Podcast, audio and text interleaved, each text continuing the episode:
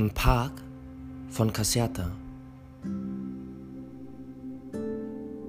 wo der grausame Schwan sich schniegelt und windet, auf dem Spiegel des Teiches im Laub, da erwacht ein Rund. Es erwachen zehn Runde. Eine Fackel im Grunde, zehn Fackeln.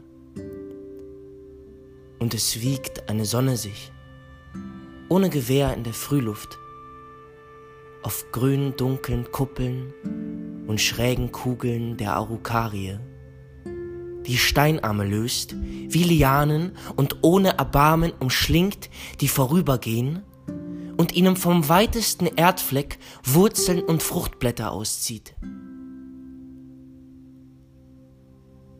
Die Knöchel der Mutter versteifen sich, suchen die Leere.